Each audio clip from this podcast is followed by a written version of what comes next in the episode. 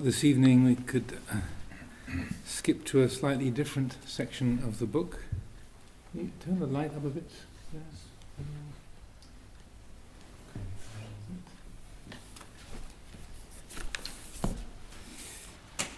Ah, very good. Um, oh, no.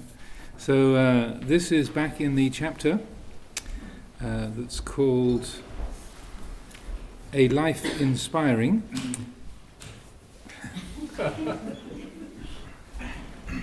It's good. It's fine. No more adjustments needed. A life inspiring. And so this chapter deals more with uh, Luang Por's um, personal qualities, characteristics, rather than giving meditation advice. So I thought, as uh, a group of us are taking off tomorrow and um, uh, heading to uh, uh, to the ceremonies there, and this would be uh, suitable just to uh, explore for this evening. So this section is uh, called Sketches. The first part is called Inspiring. A number of the qualities that came to define Luang Por in the eyes of his disciples were virtues held in universal regard. Perhaps the most prominent of these was that of patience. Although some accomplishments are necessarily private, the extent of a forest monk's capacity to endure through physical discomfort and the rigours of monastic life can never be so. As the leader of a monastic community, Luang Por's patience was visible to all. He earned the particular devotion of the monks of Wat by leading them from the front and, nev- and by never asking them to do anything that he would not do himself.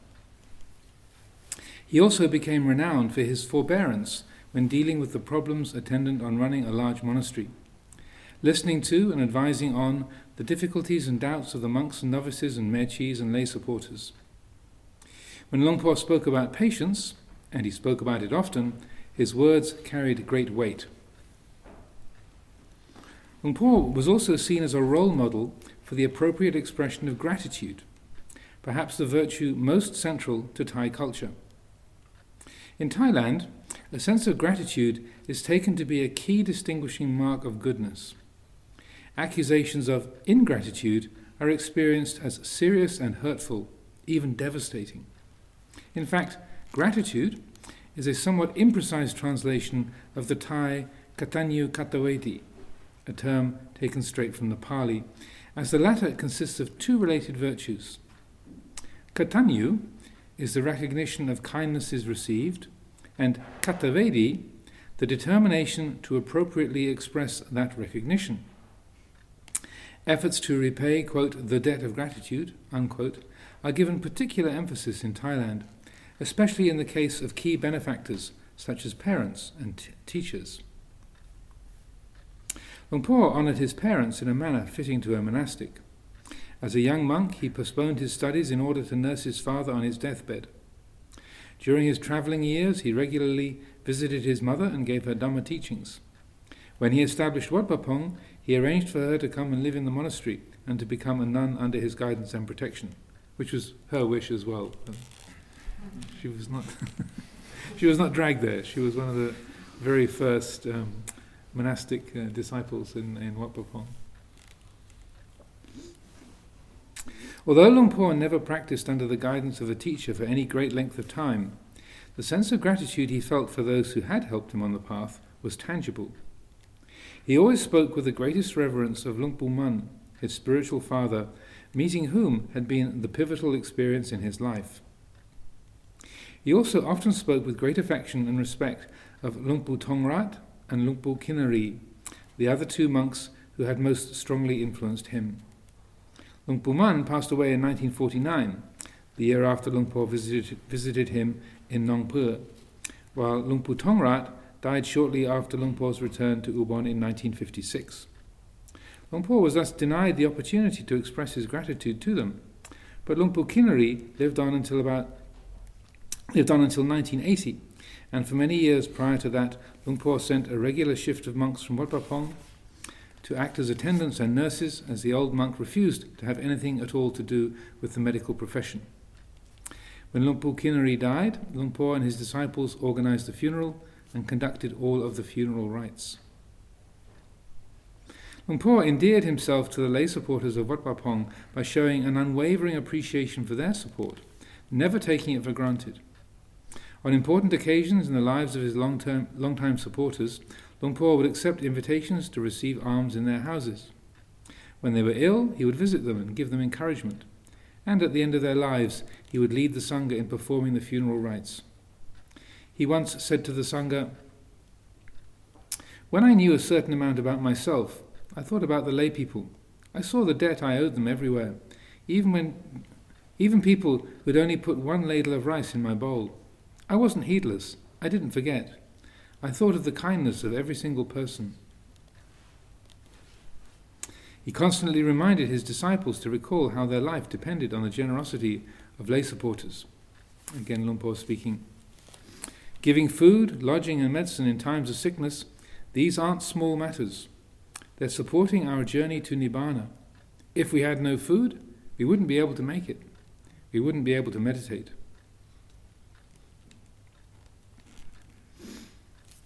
The next section, so the first one was called inspiring, the next section is called passion. The Buddha distinguished two kinds of desire that which is rooted in, in ignorance of the way things are, tanha or craving, and that which is rooted in an understanding of the way things are. The first is to be abandoned, the second is to be cultivated. This second desirable kind of desire is explained as, quote, the will towards goodness, kusala chanda, or the will towards truth, dhamma chanda. It manifests as a passion for dhamma practice.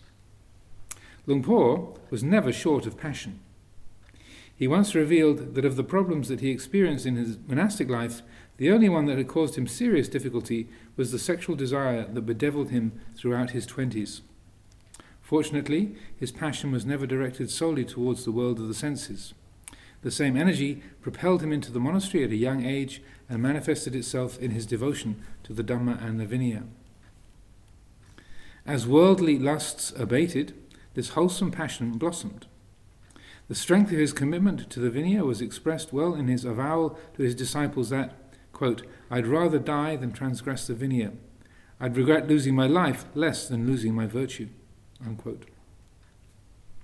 And his enthusiasm for the Dhamma shone through when he compared the joy of facing up to the defilements as like the pleasure of eating extremely spicy food. His practice was characterized by daring and boldness. The passion for truth gave him what, in other, in other ways of life, would have been called an excellent work ethic. He remained undaunted in the face of obstacles and declared that, quote, Nibbana lies on the shores of death. Unquote. His zest for practice was such that his disciples, struggling to keep up, said that for him it was as if there was no, no day or night. He once told a newly ordained Ajahn Chon that if you really knew how to bow to the Buddha, you would have tears in your eyes. And the Ajahn Chon in this book is actually Ajahn Jayasaro. His, uh, his lay name was Sean, uh, and that uh, Ajahn Chah would remember our names by, by kind of making convenient alliterations. So uh, Chon is a word for a spoon, or son in Isan dialect. So he was known as Spoon. So, so that uh, so this Ajahn Chon, yes, Ajahn Jayasaro's kind of uh, nickname for himself in, in, this book. When you've got your own copy, you can, you can spot the appearances of that. But the passion that came to the fore in the prime of his life was for communicating his understanding of Dhamma to others. Training monastics was his first priority. They were the ones who were making the most sacrifices for the Dhamma, the ones who were giving their whole lives to the teachings. In one of the Buddha's similes, they were compared to the farmer's most fertile, well drained soil. He gave everything to this task, creating a system that was not overtly, re- sorry, creating a system that was not overly reliant on him and which could survive his eventual death. The success of his efforts may be estimated by the steady growth of branch monasteries. When he stopped teaching, there were about 60, and 30 years later, there were over 300. So he stopped teaching in uh, 1984, 83, 84, and um, and so here we are now to 2018. So that's um, 34 years later. So there's yeah, about 320, 330, I think. Yeah. Luang Por's passion for the Dhamma became clearly apparent whenever he began to teach. Even at times of serious illness, teaching the Dhamma would bring him alive. As he spoke, he would become more animated, his voice stronger, his presence more commanding. It seemed that, by giving voice to the Dhamma, he tapped into a deep source of energy. Between these bursts of vitality, it was as if he shrank back into the shell of his ailing body. It was clear that to Luang Por, Dhamma was indeed his life. Though also, um, uh, uh, when I've been traveling around, when I'm in Thailand and re- recently being in India and then in uh, Singapore, Malaysia, um, yeah, it's very um, heartening for people to say, "Oh, please come back, please come back. You've got to come back again. Please come and teach another retreat. We need you. We need you," which is very flattering and pleasing. But what I say over and over again is that the monastic community at Amaravati has to be my priority. So I take my, my lead very much from, from Luang Por Chah in this, that um, even though there are many, you can go many places in the world and people can be appreciative, and yes, they meet you with smiles and look after you very well. Over and over again, I say um, that the monastic community here, not to exercise emotional blackmail, but uh, I, I, really, I'm, I'm, it's absolutely true. I say it over and over again, I mean, and I feel it. It's that that's as it, as it says here. They were the ones who uh, who, were ma- who were making the most sacrifices for the Dhamma, the ones who were giving their whole lives to the teachings. So I feel that needs to be acknowledged and to be uh, responded to appropriately. And so I say over and over again, well, you know, if I if I said yes to all the invites I get from uh, uh, from, say, Thailand or India, or Australia, New Zealand, Sri Lanka, Cambodia, um, Hungary, uh, Norway, uh, uh, everywhere, um, then I'd never be here. And I'm, i know that um, I'm just following along after Luang Por Sumedho having uh, has founded the place, but I do feel a certain responsibility since I am the abbot at the moment, and that there are not many other candidates who would step into this this uh, role if I popped, if I fell off my perch. Uh, I think it'd be, there wouldn't be a queue applying for the role of Abbot of, Amaravati, perhaps an extremely short queue. So um, uh, I say over and over again that uh, really the, the people who've made the commitment to monastic training, who, the people who live here, who've given their lives to living in the monastery and um, uh, working here, training themselves here, that uh, that has to be the, priority, and that um, not to make other people feel bad, but just to say, you know, the, this is the, the, the group of people who really uh, uh, put their put their money where, well, not their money, but put their arms full where their mouth is. Maybe that's not quite right, but uh, they've made the commitment. They've shaved their heads, put on the robes, and, and uh, even the, the lay residents who are here also have uh, given many, many years of, uh, of life and hard work and commitment to, to training and living here. So I feel that uh, very strongly this needs to be the, the priority. So I try to keep a standard for myself of not being away more than a quarter of the year. So more than I try to keep it to a maximum of 90 days in the, in the year uh, away from Amaravati. Doesn't always work out quite like that, but um, I feel that uh, in exactly the same way, this is the um, the farmer's most fertile, well drained soil. So if you're feeling like well drained mud and soil, that's all right. That's good. That's a good sign.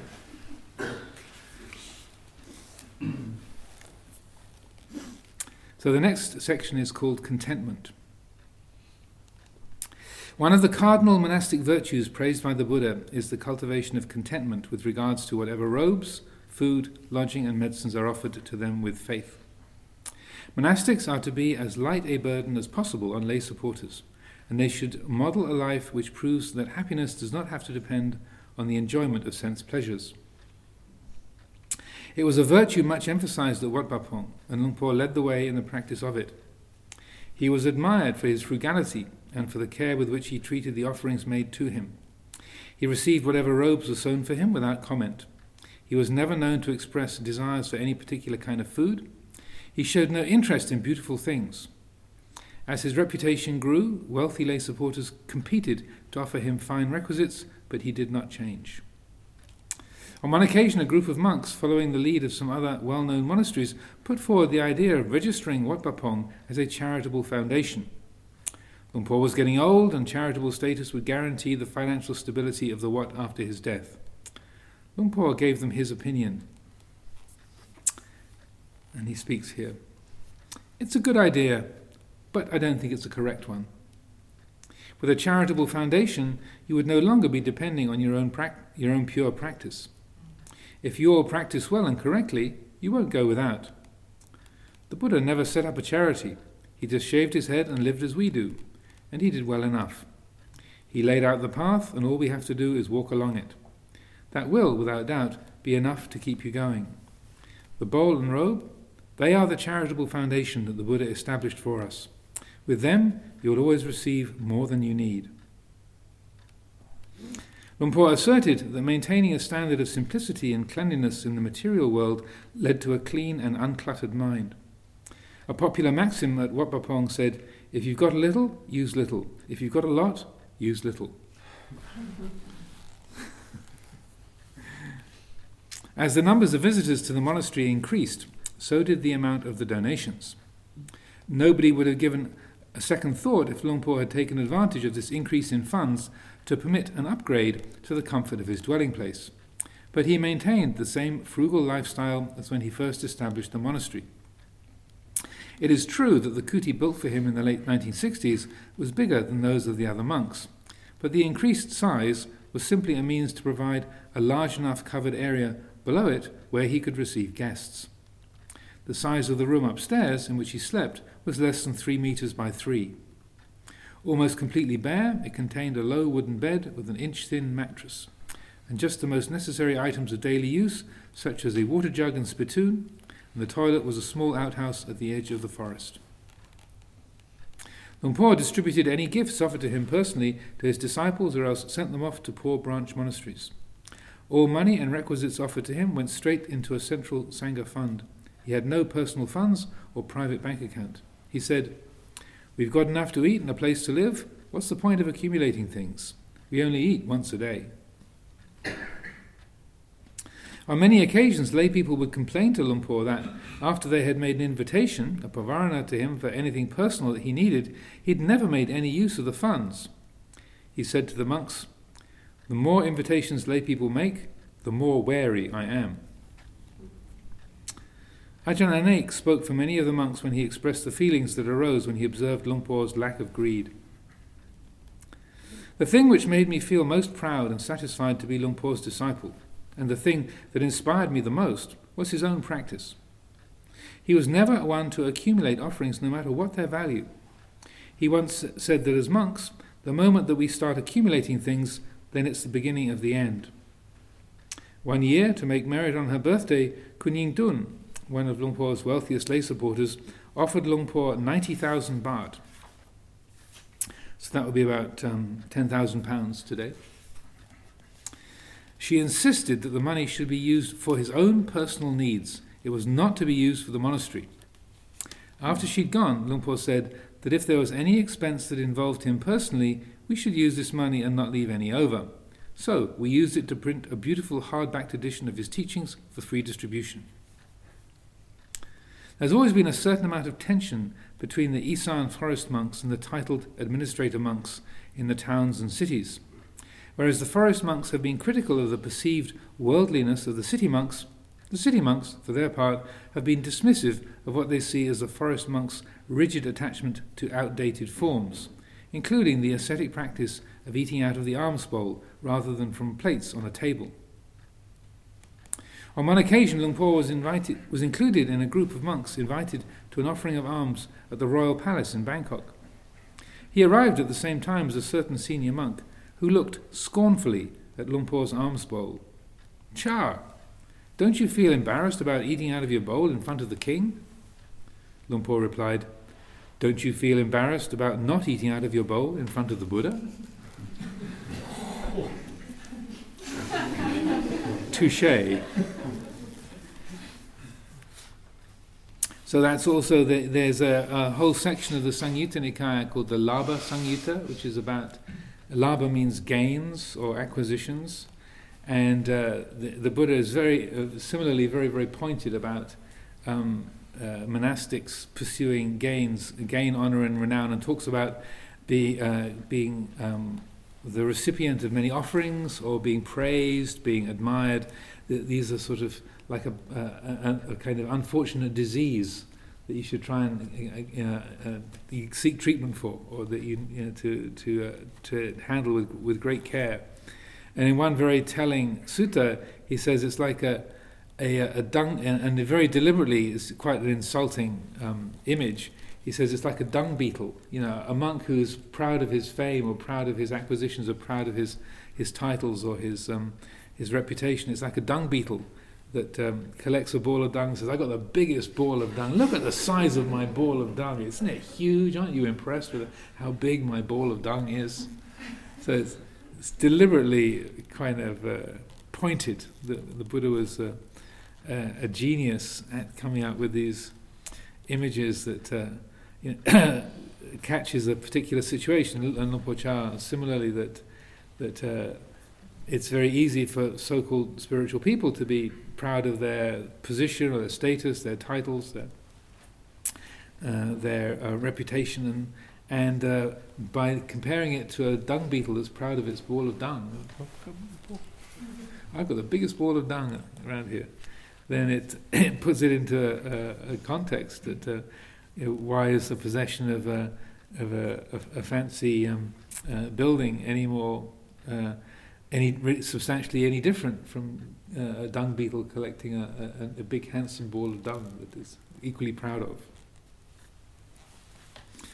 So the next section is called equanimity.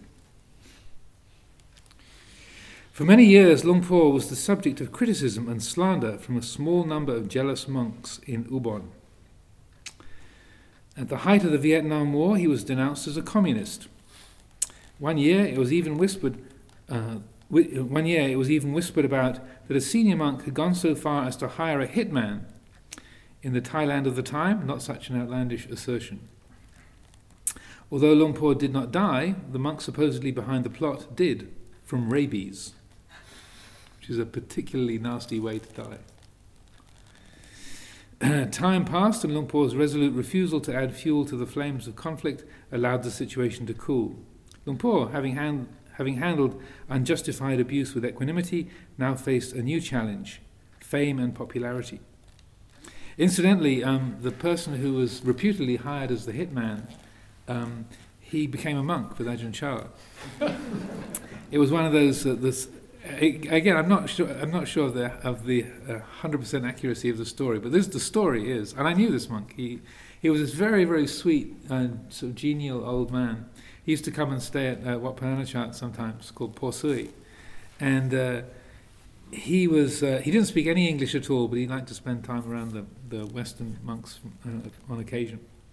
And anyhow, the story was that he'd been hired as a hitman, and that uh, to kill Ajahn Chah.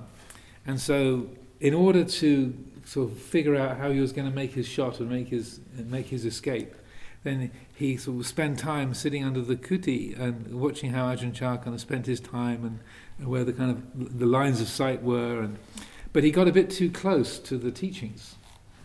So he spent a bit too much time around the, the Dhamma talks and thought and kind of started to enjoy listening to the teachings rather than just being planning planning his uh, attack and and um, after some time then he had to uh, he went to Luang Por and confessed he said look actually, I'm not really here as a disciple. I was here. I was hired to kill you, but now I'm. Af- uh, but I, have given that up, and I'm afraid that I'm going to need protection from the people who hired me. So, um, you know, can you help? but anyway, so Luang Por just took him in, and um, eventually he was ordained as a bhikkhu.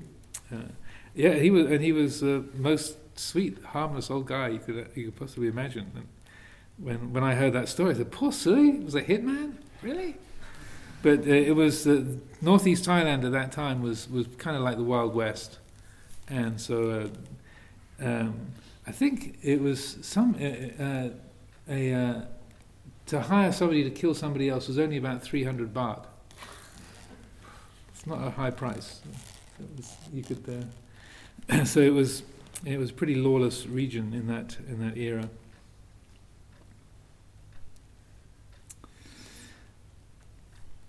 So to continue.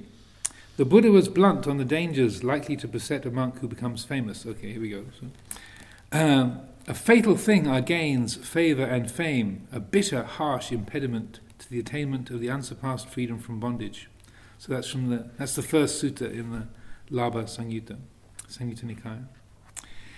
Uh, the temptation they, prov- uh, they provide to pride and arrogance is strong. It is just like a beetle feeding on dung, gorged with dung, standing before a great dunghill, who might despise other beetles, saying, I am a dung eater, full of dung, gorged with dung, and before me is this great dunghill. So proud of his dung, his dung ball. In the mobile, connected world of today, it is inevitable that an accomplished monk resident in a monastery for any length of time will, sooner or later, attract the attention of the laity. This was already true in the 1970s. During the Vietnam War, an ambitious program of road building was undertaken in the Isan, primarily for military and national security reasons. One result was that it became much easier to visit forest monasteries. At a time of growing secularization and a widespread sense that the, standard of the monastic order had never been so low, people started to look further afield from central Thailand for monks who are truly worthy of their respect. Luang name began to be included on the list of inspiring monks worth visiting. So the Isan is the whole northeastern collection of provinces. Um, uh, so it's called the northeast, but it's also directly east of Bangkok and uh, right up to the, the Mekong River and the borders with Laos and Cambodia. A short biography of Luang Por, written in 1968 by his disciple Ajahn Maha Amon, was another milestone. Local businessmen in the city, civil servants, and army and air force officers posted in Ubon started to arrive in greater numbers. Soon Luang Por was known to the lay Buddhists of Bangkok. Coachloads of merit makers started to arrive. This new state of affairs was impressed upon the monastery when two members of the king's privy council visited to ask questions on Dhamma practice. Sometime later, Luang Por was invited to receive alms in the royal palace. So the Privy Council, that's like the, the small committee of people that are the, the most immediate advisors to the king. The publication of books of Luang Por's transcribed Dhamma talks, both in the Thai originals and in English translation, were initiated by his Western disciples in the late 70s. Following Luang Por's admonition that the Dhamma should never be bought and sold, they were made available for free distribution. These books, followed by the first set of audio cassette tapes spread Luang Por's name throughout Thailand, and English translations gave him an international audience. Before long, his teachings were being translated into German, French, Spanish, Chinese, and other languages. Luang Por seemed as unmoved by this newfound fame and status as he was by abuse and slander. On the 5th of December 1973, he received from King Bhumibol Adulyadej the monastic honour of Chao Kun, with the title Prabodhinyana Thera. On his return from Bangkok, a large crowd was waiting to greet him at Ubon railway station. A long procession of cars and trucks escorted him back to the monastery, where many hundreds of more people were waiting. Once there, a grand merit making ceremony took place to celebrate the honour conferred by the king on their teacher. Throughout it all, Luang Por remained a cool, still centre at the heart of the excitement and joy. When the lay people formally invited him to give a Dhamma talk, he spoke of his feelings at receiving the title. He said the title of Chao Kun was a worldly convention. He was the same Luang Por that he'd been a few days before. Worldly dhammas of gain and loss, fame and obscurity, pleasure and pain, praise and blame are all fickle and changing. Knowing the nature of worldly dhammas, the mind is not moved by them. And Luang Por then said, the bridge over the River Mun, which is the, the river goes um, between uh, Ubon and Warin, the nearby towns. The bridge over the River Mun always remains the same. It doesn't arch up if the waters rise, it doesn't sag if the waters fall. And this next section is called personality. It would seem obvious that any detailed discussion of a person's life must, sooner or later, focus on his or her personality. It tends to be assumed that it is in the personality that the essence of a person is to be found. But this apparent truism requires certain qualifications in the case of liberated beings, or those practicing for liberation. In such cases, the personality is fluid. Personality traits based on defilements, such as greed and anger, shrink and disappear. Those traits free from defilement, like kindness and compassion, grow and mature. In the case of liberated beings, those character traits, eccentricities, and elements of personality that are not sustained by defilement survive their enlightenment. Inarticulate aspirants become inarticulate arahants. Stern aspirants become stern arahants. Charismatic aspirants become charismatic arahants. There is no fixed mold. And just as bright and radiant people may occasionally prove to be deluded or mentally unbalanced, so too the most unprepossessing figures may, in fact, be fully liberated. Luang Por once compared enlightened beings to birds of different species, differing in size, wingspan, colouring, sound, and so on, but all recognizably members of the bird family. So, as an example of that, um, uh, Lumpur Mun, uh, Ajahn Chah's uh, teacher and uh, his sort of source of his uh, his um, main, main uh, instruction and training, was extremely articulate, and very imaginative in teaching, and very very eloquent. Um, and and so he was famous for his his abilities to expound Dhamma and to be give long, inspiring, and you know, luminous discourses, and filled with with good examples and wit and um, uh, very um, say comprehensive. But his teacher, Ajahn Mun's teacher, Ajahn Sao, was extremely quiet and he was well known for um, his very, very brief Dhamma talks. So sometimes he would apparently uh, he'd climb up onto the Dhamma seat and then recite the Namo Tassa and say,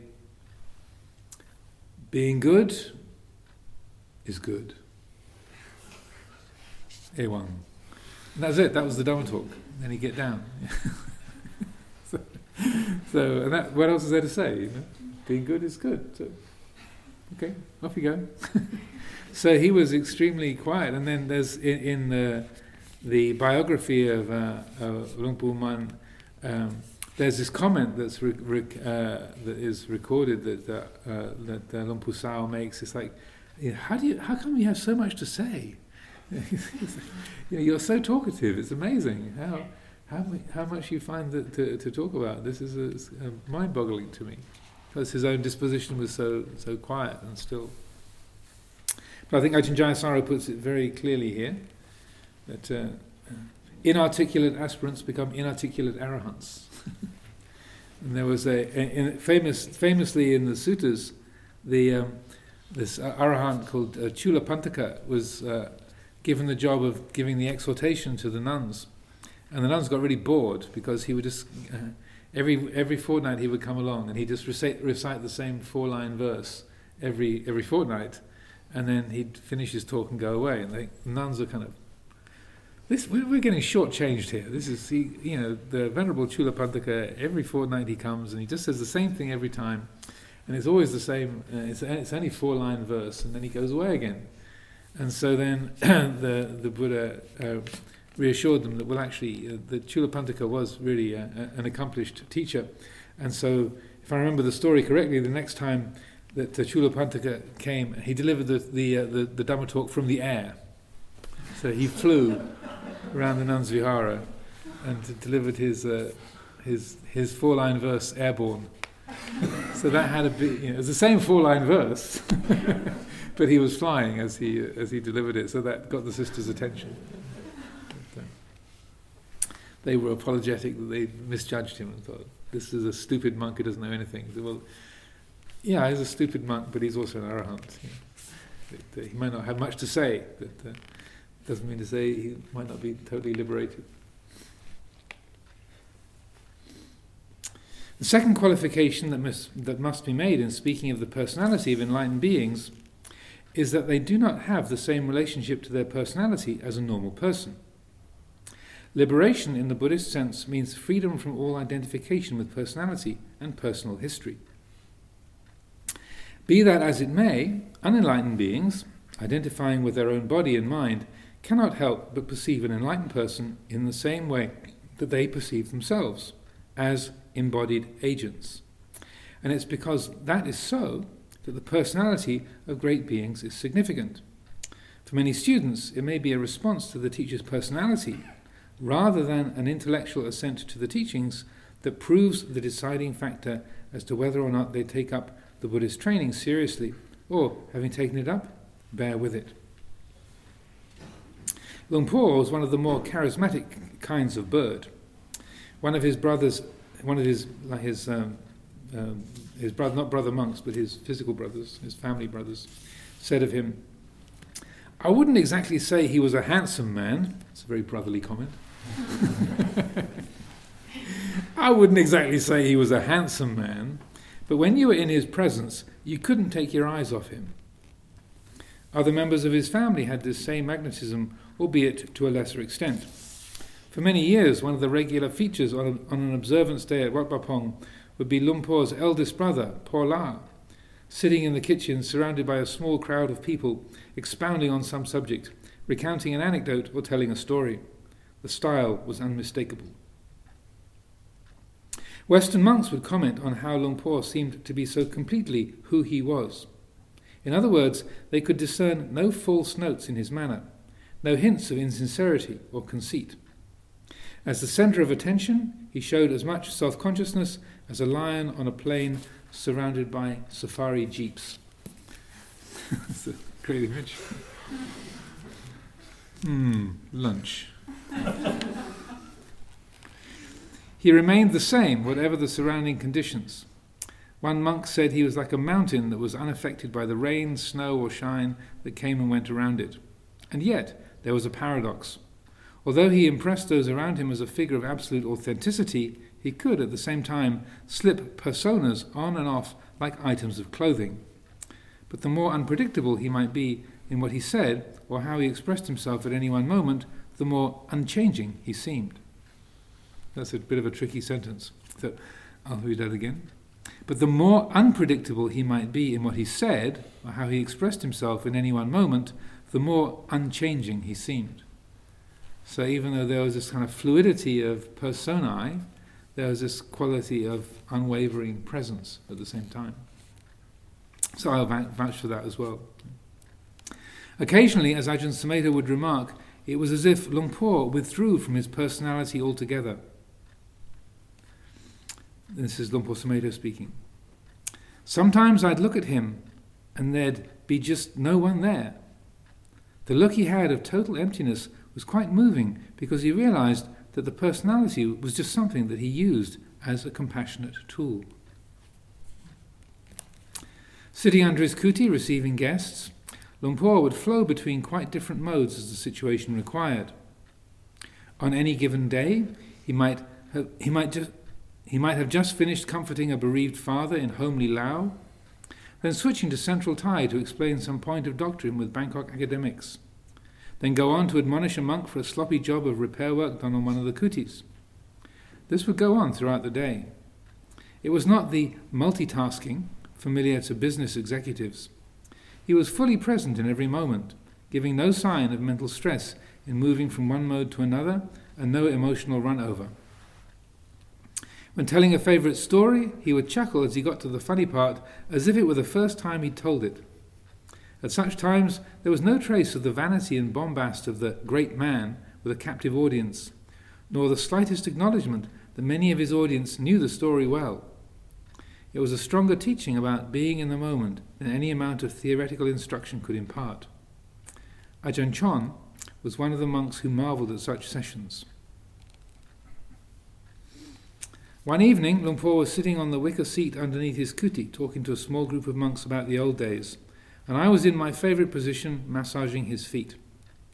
His manner was so warm and inspiring that I felt utterly content. I could have sat there the whole night without complaint. Then a torch beam moved through the forest towards us. It was Venerable Do. He was quite a senior monk who had transgressed a serious Vinaya training rule, and was undergoing manatta, the prescribed purificatory practices. Venerable Do had brought some of Luang Por's freshly washed robes to put away upstairs. Without any stiffening in his body, Luang Por suddenly barked at him in the harshest possible way. The contrast with the atmosphere in our small group made the hair on my back stand on end. At that moment, Luang Por was utterly ferocious. Venerable Do quickly did what he had to do, bowed and left. Then Luang Por continued our conversation as if nothing had happened. He made no comment about Venerable Do and didn't refer to what had just happened at all. It was as if it had never happened. I suddenly felt very heedless. The intimacy I'd felt holding his foot in my hand and the enjoyment of the conversation had made me forget that here was someone who dwelt somewhere far beyond my scope and comprehension. I felt a strong compulsion to be mindful and alert. I realized that I could take nothing for granted. Another monk spoke of Luang being a mirror in which you always saw yourself. His ability to reflect people's attention back on their own defilements was not due to him adopting an even, an, an even emotional tone. Rather, it was a consistent lack of self in whatever mode he was expressing. And so, his disciples loved him and feared him in an, and, and feared him in an inexplicable, visceral way.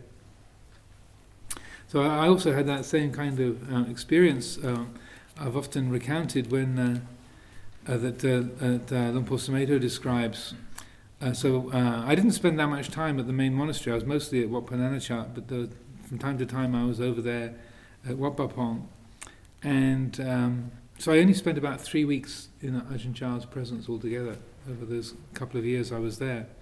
But on, this occasion, uh, I was staying at Wat Pah Pong, and one of the senior monks uh, was, I was there in the sala, the, the main meeting hall, and a group of people had, uh, had arrived and it was quite a large group, uh, and that uh, came in a couple of tour buses, I guess, and so there wasn't enough space under Luang Por's kuti to, to take them over there. So the uh, the senior monk said, "Oh, uh, could you go to uh, to Luang Por's kuti and tell him that there's uh, some busloads of people have arrived and they're in the sala, and, to let him know, and if he could come over to receive them, that would be appreciated."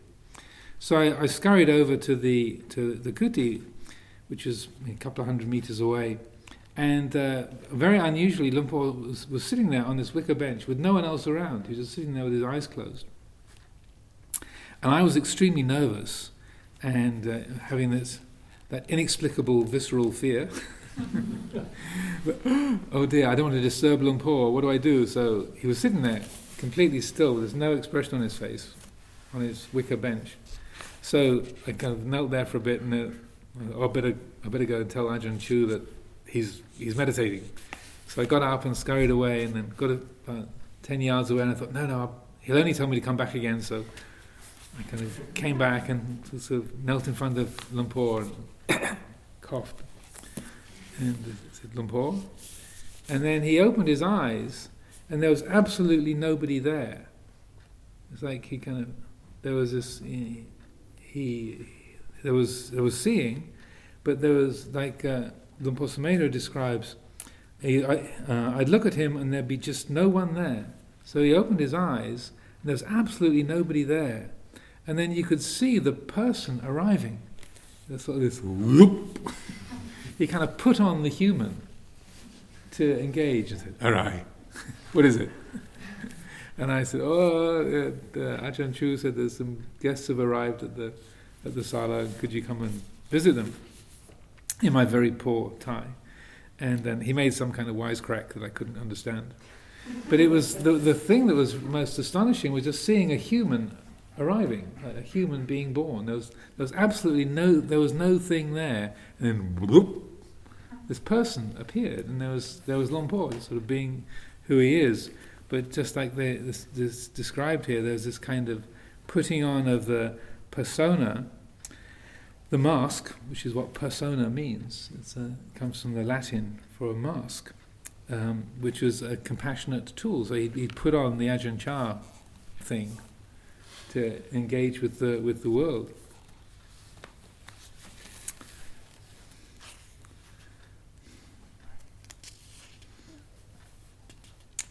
So let's see, the next section is called Sense of Humour, so I'll read a little bit of this and then have time for some questions. One of the personality traits that marked Luang Por as a boy and endured throughout his life was his sense of humour. It was a quality that always drew people to him and made them enjoy his company. As a teenage novice, Luang Por was notorious amongst his friends for how much he found funny and how easily he could burst into laughter. As he got older, Luang Por curbed his tendency to lose his composure at the sight of the incongruous, the ridiculous, and the self important but his enjoyment of them never seemed to fade. He became adept at allowing his sense of humour to shape teachings that, delivered more sternly, might have been less easily received. He pointed to people's arrogance and superstitions and foolishness in ways that bypassed their habitual defences, leaving them disarmed and wiser. As a teacher, he would have agreed with the saying that comedy is a humorous way of saying serious things. Luang Por's rich sense of humour did not mean that he told jokes. To do so would have been considered inappropriate for a samana. He did not set himself up as an entertainer, nor did he try to make people laugh for the sake of it. He never spoke in ways that made fun of others' ethnicity or religion or sexuality, or that tapped into people's prejudices in any way.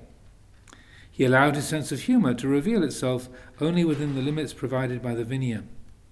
These limits are stringent, it's forbidden, for example, to speak in jest about the Buddha, the Dhamma, and the Sangha. And the logic behind this is that, by not trivializing the refuges, the uplifting emotions meant to be inspired by them remained uncompromised. Lying in jest is included in the precepts governing unskilful speech, and so precludes most kinds of playfulness. And the prohibition against inciting anxiety prevents practical jokes. There's a long list of conversational topics which monks are to avoid altogether, unless to illustrate a point of Dhamma. So, things that we're not allowed to talk about kings, robbers, ministers, armies, dangers, wars, food, drink, clothes, beds, garlands, perfumes, relatives, carriages, villages, towns and cities, countries, women, heroes, street and well gossip, talk of the departed, desultory chat, speculations about land and sea, talk about being and non being. From such injunctions, there would seem to be little left for monks to talk about, much less speak about amusingly. This is far from the case. When Luang Por was in the mood, his, exub- his exuberance was infectious. When telling an anecdote, expanding upon the absurd and incongruous forms in which defilement could manifest, or mimicking someone under the sway of greed or anger, he could provoke a genuine sense of delight in his audience. Luang Por's gift for physical comedy provoked wide grins and even giggles. One of his favourite stories concerned a mangy dog who blamed his suffering on the places he found himself in, rather than the mange he carried with him. Luang Por liked to accompany this story with bewildered, bewildered scratchings at his body and armpit. Even the most composed monks would find themselves chuckling. Although he did not tell jokes as such, Luang Por had the timing of a comedian.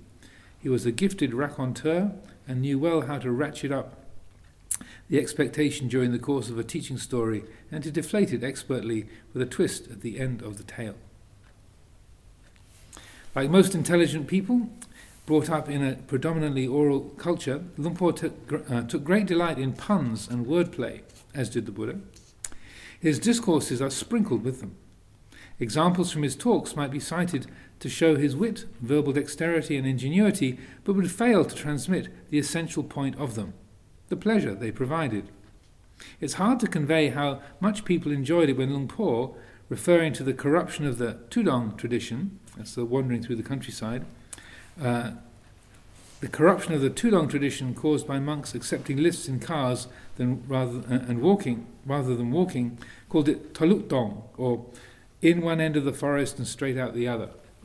So you know you can say well that's what Tolukdong means, or but Tudong and Tolukdong they sound like each other, but one is um, something that is sort of noble and worthy, and the other is a sort of total waste of time. And so that, uh, as Ajahn Jaya says, he can't really catch the, the, the, full flavour of it, but uh, it, it was uh, those kind of puns and double meanings were very, very frequent in Luang Por's teachings. Some of the most memorable examples of Luang Por's sense of humour occurred through the off the cuff comments or replies to questions. Often they involved, involved him invoking fresh, unexpected ways of looking at familiar issues, thereby puncturing his audience's attachments. For those of other cultures, and thus with other conventions and beliefs, such humour, especially in translation, tends to fall flat. However, a couple of examples may give something of the flavour of his humorous comments. On one occasion, a young man, newly conscri- conscripted into the army, asked Luang Por for a, a Buddha medallion to wear around his neck as a protection against bullets. He was following in an old tradition. Monks have been known to provide empowered amulets to soldiers for hundreds of years. Luang Por, however, always refused to do so. Before explaining why, he pointed to the life size brass Buddha statue on the shrine. Take that one if you like. Carry it in front of you, and no bullets will get you for sure.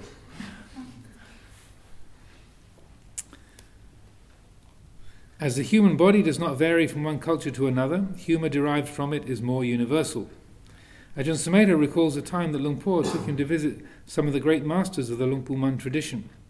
In Udon province, they paid their respects to one elderly master, believed to be an arahant, who was confined to a wheelchair and rarely spoke.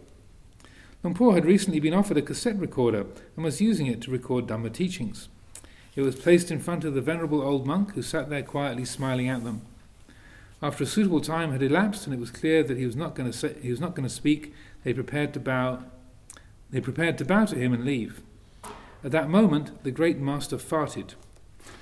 Back in the car, Luang Por replayed the tape. The sound of the the sound of the fart was clearly audible. Luang Por looked at Ajahn Sumedho and said, "That was a good teaching."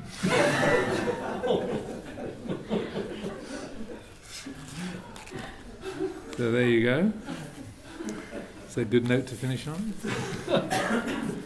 so any questions, thoughts, reflections?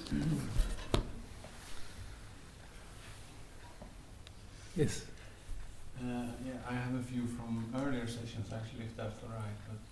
But maybe we should let other people ask about this. Yes. First. Yes. Um, Yes. Let other people ask about this one first. yeah. Now everyone's gone quiet.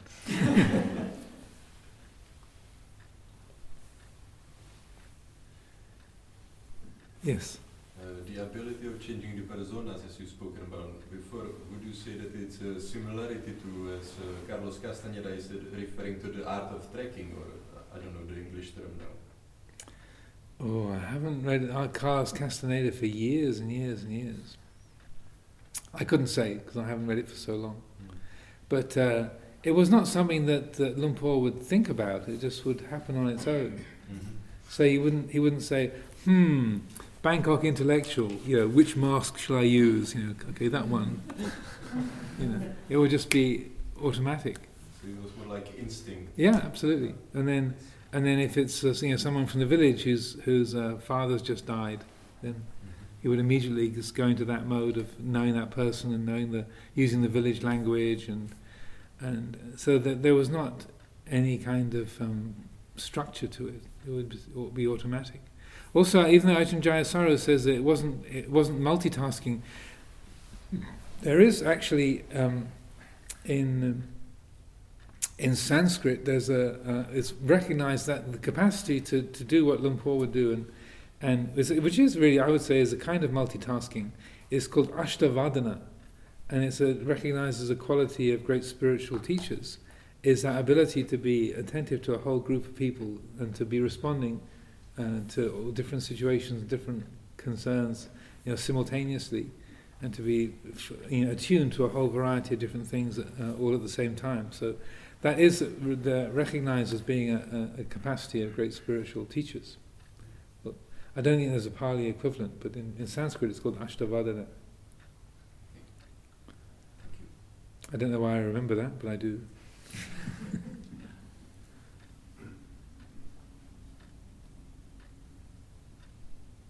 Okay, Venerable. you- So, uh,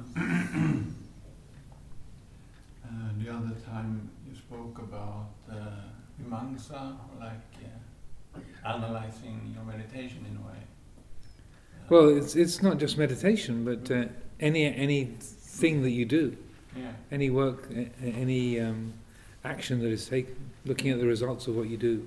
yeah. Uh, I was thinking about like in terms of not sort of um, uh, craving particular mind states or like uh, this meditation is what I want and this is what I not want, what I don't want. Uh, this sometimes it might collide in your own mind because when you are sort of uh, uh, if you are trying to use the Vimamsa principle in your meditation, your sort of your underlying assumption could perhaps be that prefer some states above some others. So. It could be. I think it's mostly just uh, it's looking to see what was the results of the, the action that you were taking. I mean, it could be that you were pleasantly surprised that it, it didn't go the it didn't go the way that you that you expected, but you came, it ended up um, with better results than you uh, than you you, uh, you thought were possible. uh, or it could be that you thought you thought things were going uh, really well, and then you uh, you realise I ended up in the wrong place altogether. Mm. Yeah, I enjoyed the drive, but I'm I'm in Peterborough instead of in uh, in Reading. It's like oh, I've gone north instead of south. Oh well. so it's. Um, that it's simply that uh, turning to look, turning in, in a sense, turning back to look at the results of the actions that you you've taken, and then in an unbiased way, as unbiased as possible, to to see well what was the effect of that. What uh, I, I, had that intention. This was the the the the, the wish and then the effort was say you were trying to drive to Reading you wanted to go to Reading, and then now the signs are all saying Peterborough. This is the wrong town. so that you, uh, you, you, you're comparing where you've ended up uh, with where you were, set, what you were setting out to do. But then you might realize, well, okay, here I am in Peterborough. Well, I guess I can just go uh, go shopping here instead. You know, uh, just make a phone call and say, I'm not going to be able to meet you, but I'll we'll catch up again next week, and then you enjoy discovering Peterborough. Yeah, yeah. As a nice surprise. So that it's you you are comparing um, what the intention was at the beginning and where uh, where things have gone. But um, you're you're not doing that with a with a with a rigid view or rigid plan. Mm-hmm. Oh, that's things. This is wrong and bad just because it didn't turn out the way I expected. Okay. Mm-hmm.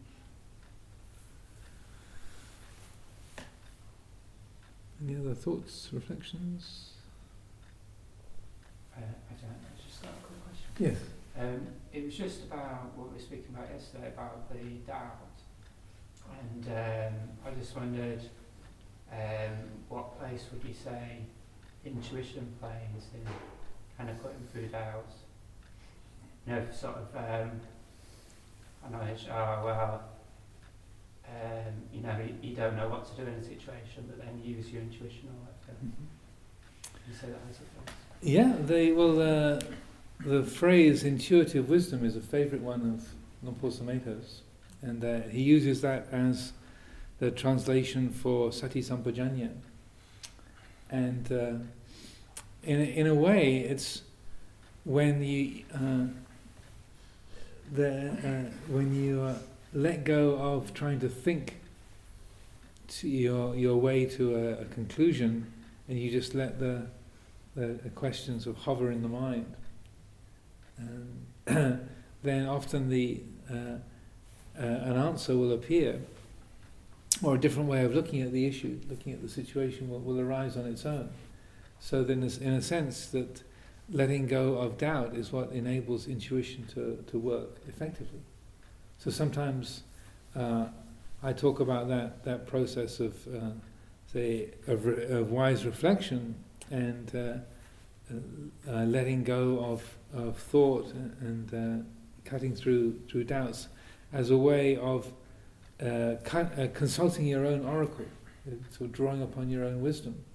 Because oftentimes we're so busy trying to, to think our way or rationalize our way to some sort of certainty or, or finality, some sort of conclusion, we make our minds so busy and cluttered that we, we are obscuring our own intuitive sense for the how the situation is.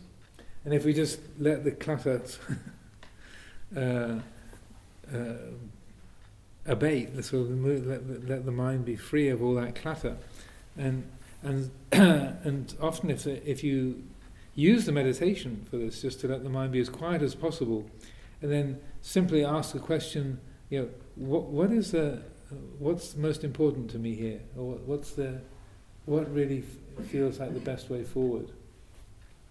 Often we haven't simply just asked ourselves the most direct and uh, an obvious question. We've been so filled with all the rights and wrongs and shoulds and shouldn'ts, and to just ask ourselves, well, what looks like the best way forward here? What uh, what's the um, uh, what uh, feels like a good direction here? And then often it's it's sort of instantaneous. There's a, a sense of of um, oh well, obviously, what you really care about is X, or it can be that what arises is it's not knowable right now. There, there, it's foggy, it's dark, you can't see. There's no obvious way forward because it's it's you haven't got enough. Vis- there's not enough visibility. You can't see. So relax, wait till dawn, and there's a bit, bit more light, and you can see what's going on. Wait till the fog lifts, and then you'll be able to see. So uh, it's it's a bit hard to describe, but that's a. Um, uh, I, I would say it's in the meditation you can often do your clearest thinking, and that and that quality of of intuitive awareness or that awareness that's that's uh, aligned with the quality of wisdom. It's more re- reliable because it's it's really attuned to the time, the place, the situation. So in a way, it's it's drawing upon your own natural connectedness of the, your mind with your living situation, with the people that are involved, and the, and the, what's happened in the past. It's it's more uh, attuned to those uh, those aspects, and so that uh, it's in, uh, that intuition is informed by that sense of of the of all the different uh, factors that are that are involved. Do you follow that? Okay, I think we can call a, a halt there.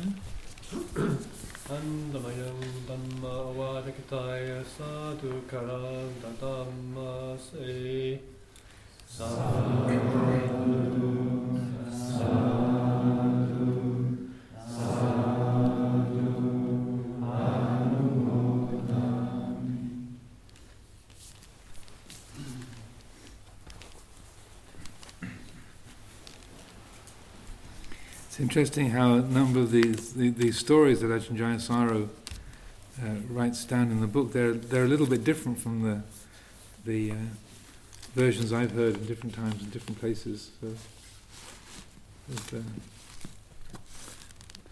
some of them are more magical, and some of them are less magical. Yeah. I think it was actually before cassettes. I think it was a it was a Grundig reel to reel tape recorder that they had on that that Luang Por Chah had been given because they they had to restore all these old tapes um, and they had these old uh, reel to probably some of you never even heard of reel to reel tapes. it wasn't a cassette; it was actually like a spool with, with tape around it. And the the story was that the uh, uh, the, as I heard, it was the the uh, venerable old arahant that they went to visit. He did give them a dhamma talk, but all of the words disappeared, and all that was left on the tape was the fart. so this is less magical than that. But, uh, it's a good story anyway.